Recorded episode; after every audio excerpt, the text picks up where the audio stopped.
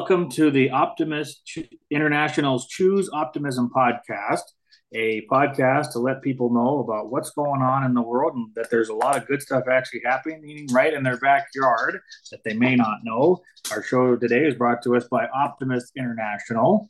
And one of the things that we like to do before we start our little interviews or sitting around having a coffee here with our guests is we like to have a quote, something you to think about of what we're going to talk about during our interview today. And then we always end up with a quote at the end. So today's starting quote is Death is not the greatest loss in life. The greatest loss in life is what dies inside us while we live. And it just goes to show that you need to enjoy days while you're here. And we have somebody who has a great story about that. And I would like to introduce Sandy Doyle from Gaston, Indiana, in our the in Indiana district. Hi, Sandy. How's it going? It's going great, Shane. How are you? Not too bad. Just uh, looking forward to letting our listeners uh, your story. And I'd like to start off with, you know, we always start off with what is your optimist story? How did you get involved in our organization? uh, that is a big question. you might have all night.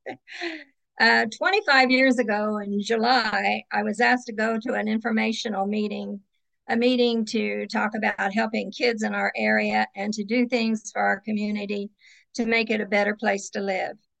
I went to that first meeting and I met several people I knew and some I didn't know, but I liked what they had to say about helping our community to grow bigger and stronger. And I really helped the, like the idea of doing things to help kids have a more positive life. So I gave them my $30 and told them I'd be back the following week for the next meeting. The next week I came in and there was 35 people there. And but there was also two guys in suits that I had no idea who they were. And they but they said they were from Optimist International and that they said they had enough people to charter and I had no clue what that meant. I had never been to an Optimist meeting before, but I was okay if we were going to help our community. So one of the gentlemen came around and he asked me, would I like to be on the board? Well, I had never been on a board before and I had no clue what it was all about. And I told him, no, I didn't want to be on a board. And so he got his board and he came back and he asked me if I'd like to be a secretary. And I said, I laughed. I said, heavens no, I can't talk and write at the same time. Uh, I, I'll forget to write, put something down. So he went on and he got his secretary and he came back and he said, how would you like to be treasurer? And I said, no way, I'm not going to be responsible for anybody else's money. So he went around the room and he got his treasurer. And then he came back and he said, How would you like to be vice president? And I said, No, I replied, I have no desire to be a vice president. I don't even know what this organization is. I don't want to do that. He said, Well, what would you like to do? And I said, uh, Just let me talk to people and let me come up with ideas to help kids. And he said, Congratulations, we have our first charter president. And I said, No. And he said, Being a president is just exactly what you said you wanted to do and you can be the first charter president of the West Jay Optimist Club. So you got voluntold, is what you're telling us. yeah, something like that, yes. so the first meeting that we had, I was asking for ideas for projects, and um, nobody seemed to have anything. And finally, one of the uh, members who was a minister in our area said that his church always had to come up with either five to 20 coats a year um, because kids lost their coats or parents couldn't afford winter coats. So I said, well, surely we can have a coat drive and take care of that this year. So um, I asked one of the ladies who belonged uh, to our club, but she also worked for the local newspaper, if she would put an ad in the paper that the West Jay Optimist was desiring um, coats. We were doing a coat drive for the kids on the west side of the county. And she said she would. And so the next day, I went to our local Walmart and I asked to speak to the manager. And so when he came out, I said, I am Sandy Doyle. I'm president of the West Jay Optimist. and I was wondering if we could put a big box out front of um, the store and with a sign on it that we're doing a coat drive for kids on the west side of the area. And he said, Well, I think we can do that. And so I left there and I thought, huh, that was awfully easy. So I stopped at the radio station and I went in and I told them what I wanted. Well, Shane, they put me on the radio. I had never been on the radio before in my life. I had no clue what I was doing or what I was going to say or anything about it. But I told them what we were doing. And when I left there, I thought, this is really strange. I could have done that as Sandy Doyle, but by saying I was Sandy Doyle, president of the West Jay Optimist, they stopped and listened to what I had to say. So we raised over 200 children's coats. I gave coats to four different schools on the west side of the county. I sent five churches all kinds of kids' coats. And then I sent the rest with a priest that was taking a load of household items uh, to the Appalachian area for kids there. I was hooked, Shane. I was hooked. I had found a vehicle that I could use to help others, even if it was in a small way. So that's how I became an optimist. And still to this day, uh, I'm very proud to be an optimist. One thing I always tell people when they join our organization is, you know, they always ask, what's in it for me, you know, as they're going on? Because obviously we help a lot of stuff in the community. And I always tell people, we're going to make you a better person and help you be a better person to be doing good in your community. I really feel that that's a great thing with Optimist International is that we make people better. And I think you can probably agree with that from the story that you just told us. Oh, definitely. And even through, I mean, for the next oh nine, ten years, basically, I I never missed a meeting. I think I was um, president not once, but I was president three times during that time. And one day, though, um, my husband had been out golfing on Sunday, and he came home and he said he didn't feel well. By Thursday, he was in the hospital and he couldn't move anything but his left hand. And uh, he couldn't walk, he couldn't, he could barely talk, and he couldn't feed himself. And at that moment, I ceased being a wife. I became a caregiver, making all kinds of decisions for him. He was diagnosed finally with a rare autoimmune disease called CIDP, which for most people have no clue what that is because it's kind of rare, but it's chronic inflammatory debilitating polyneuropathy. And it only took me two years to learn how to say that. But they were giving him 150 milligrams of prednisone, which was as much as they dared give him. But it made him very irritable and he couldn't sleep. And he spent about five months in the hospital and then another three months in the nursing home. And he wanted to go home. That's all he talked about. He wanted to go home. He wanted to be in his own bed. And I thought the the physician and the nursing home said you can't take care of him. But I thought, you know, how do I look myself in the mirror, and how do I look my kids and say I'm leaving your father in the nursing home? So I brought him home and he, finally, after three years, we got to the point that he could walk with a walker and he could feed himself with his left hand. Um, and he came down with pneumonia. And I rushed him to the hospital, and a CT scan of his lungs showed a mass in his left lung. He had stage four lung cancer. So we spent the next four or five years doing radiation, chemotherapy, blood pheresis, which is where they would take the blood out of him and filter it and put it back in. We went from doctor to doctor to specialist to specialist um, that he finally lost the fight. And during that time, my Optimist Club stepped right up. They were they provided food for the um, funeral dinner. They were there supporting me all this every step of the way. But about three months after that, I had an incident that happened and I couldn't seem to bring myself out of it. I was sitting in the, my La-Z-Boy, which, you know, I, I swear the chair was made for me because it just fits me perfectly. And I was rocking back and forth and just staring at the television and not wanting, uh, not watching it. I was just staring. The noise of the television didn't make me feel so alone. I think that was the third week of me sitting there I just kept rocking back and forth until time for bed. And I thought, you know, I could go to bed now. I still had on my gown, but it was only five o'clock in the evening. And uh, I just realized that I felt numb.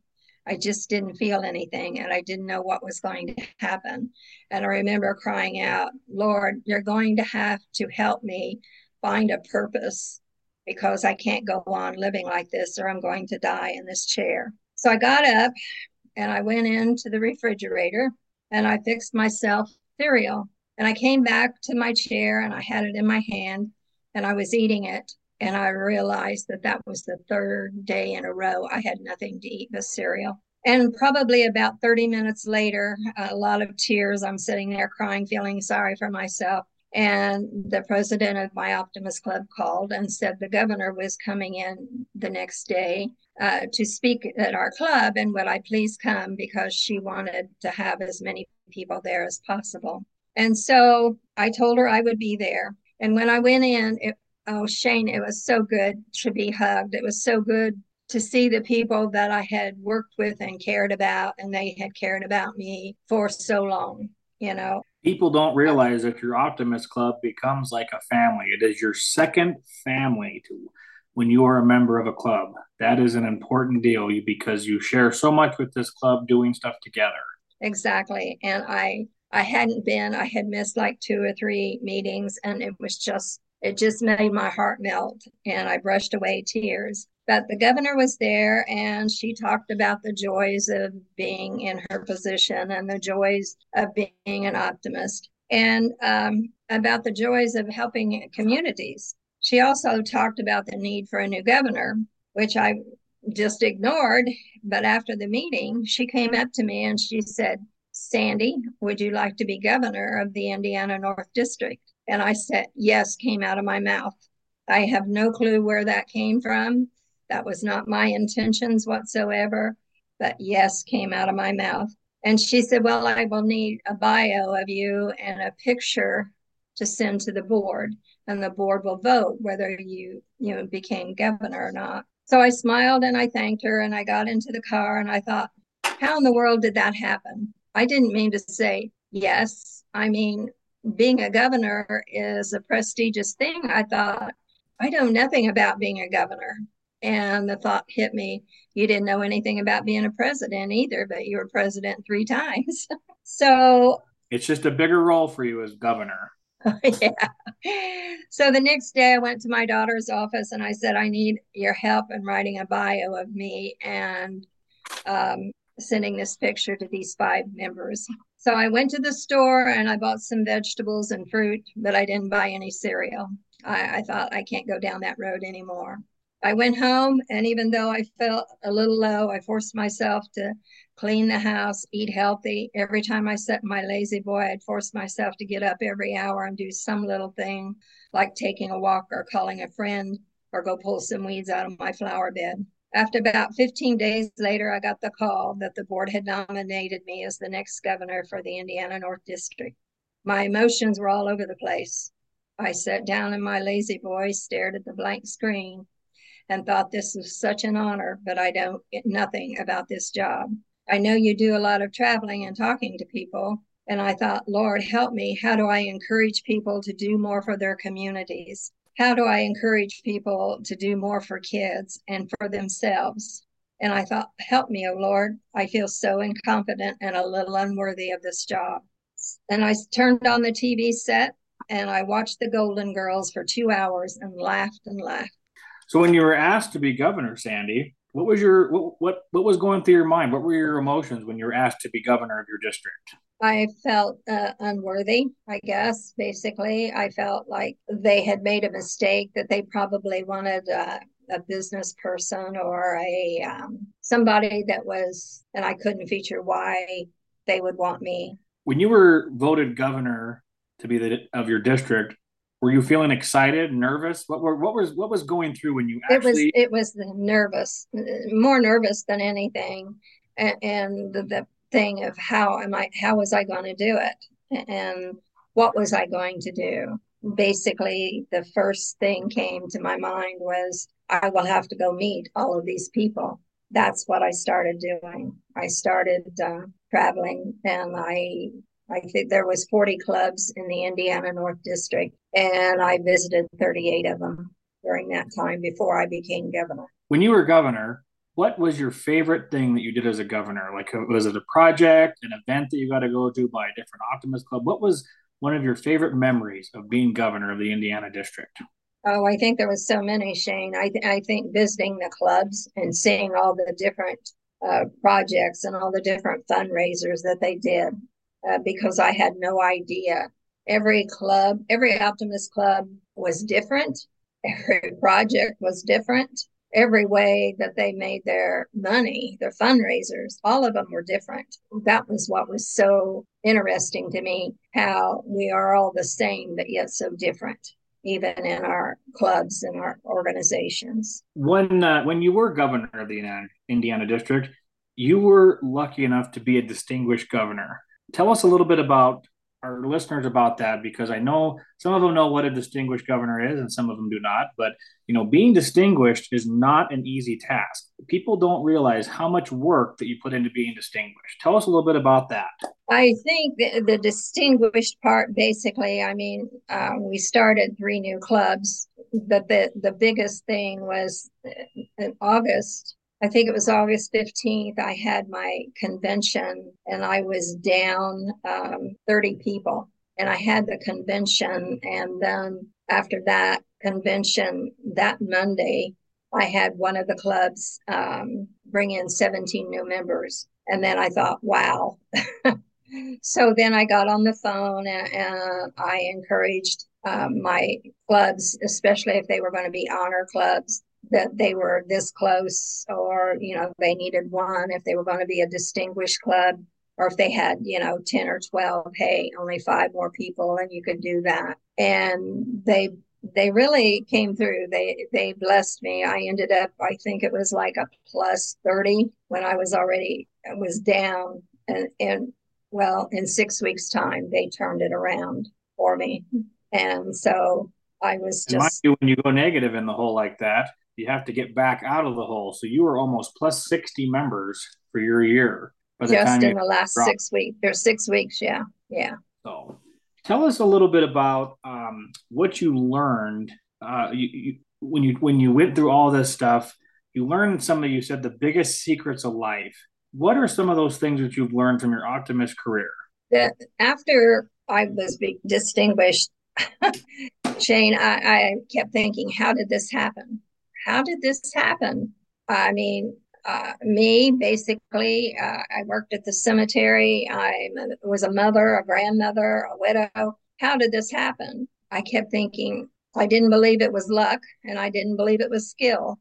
And I, but I remembered every meeting that I attended, I thanked people for what they were doing for their community and what they were doing for kids and what they were doing for themselves because I believed in the power of the Optimist Creed. So after that was over, I started studying what was the power in optimism and what was the power in the Optimist Creed. And I still to this day, I will tell people it's gratitude, if you say thank you once a day, say it 10. And if you say it 10, say it 20 because you have been so blessed. And then if you are so positive that things, good things are going to happen, great things are going to happen to you. And people don't realize what a simple, how far a simple thank you can go in these days anymore.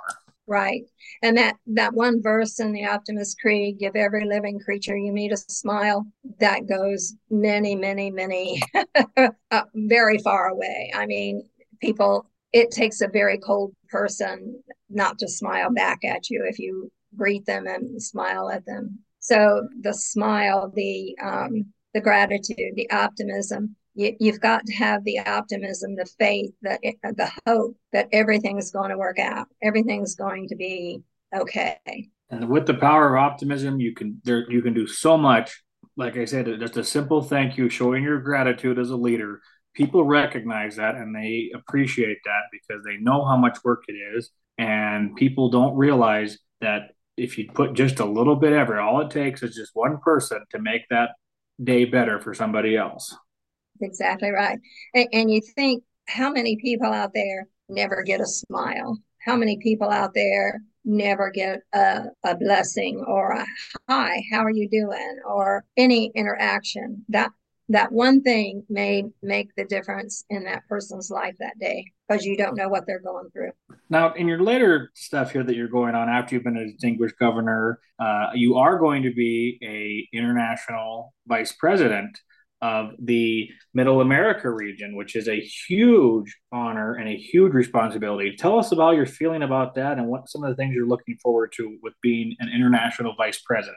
I think spreading the word that there is a power in that Optimist Creed for number one. For number two, there is a power in optimism and there's a power in gratitude. And that's what I will tell all the people in middle America. And that's all what I would tell any person that I come in contact with that asks me. Well, I'm excited to see what you do as an international vice president because I uh, hope to get there myself someday, but uh, that'll uh, I think that's down the road a little ways. Now, tell us about some of the stuff you have with the power of gratitude and the power of optimism. You actually wrote a book. Tell us a little bit about the book and you know how that we were inspired to write that well it goes along with my optimist story basically i was diagnosed with um, stage one lung cancer and they wanted to remove part of my right lung. I kept thinking, I don't want to do that because they already they diagnosed me with stage two COPD and I had never smoked a day in my life. But so one day, I, I mean, I just kept saying, promise yourself to be so strong that nothing would disturb your peace of mind. During that time, something came to me to go have another opinion which I did, and I opted for pinned radiation. I did meditation. I did that Optimist Creed. I did affirmations. I took off every herb coming and going that I could find that, to help build my body up. I walked.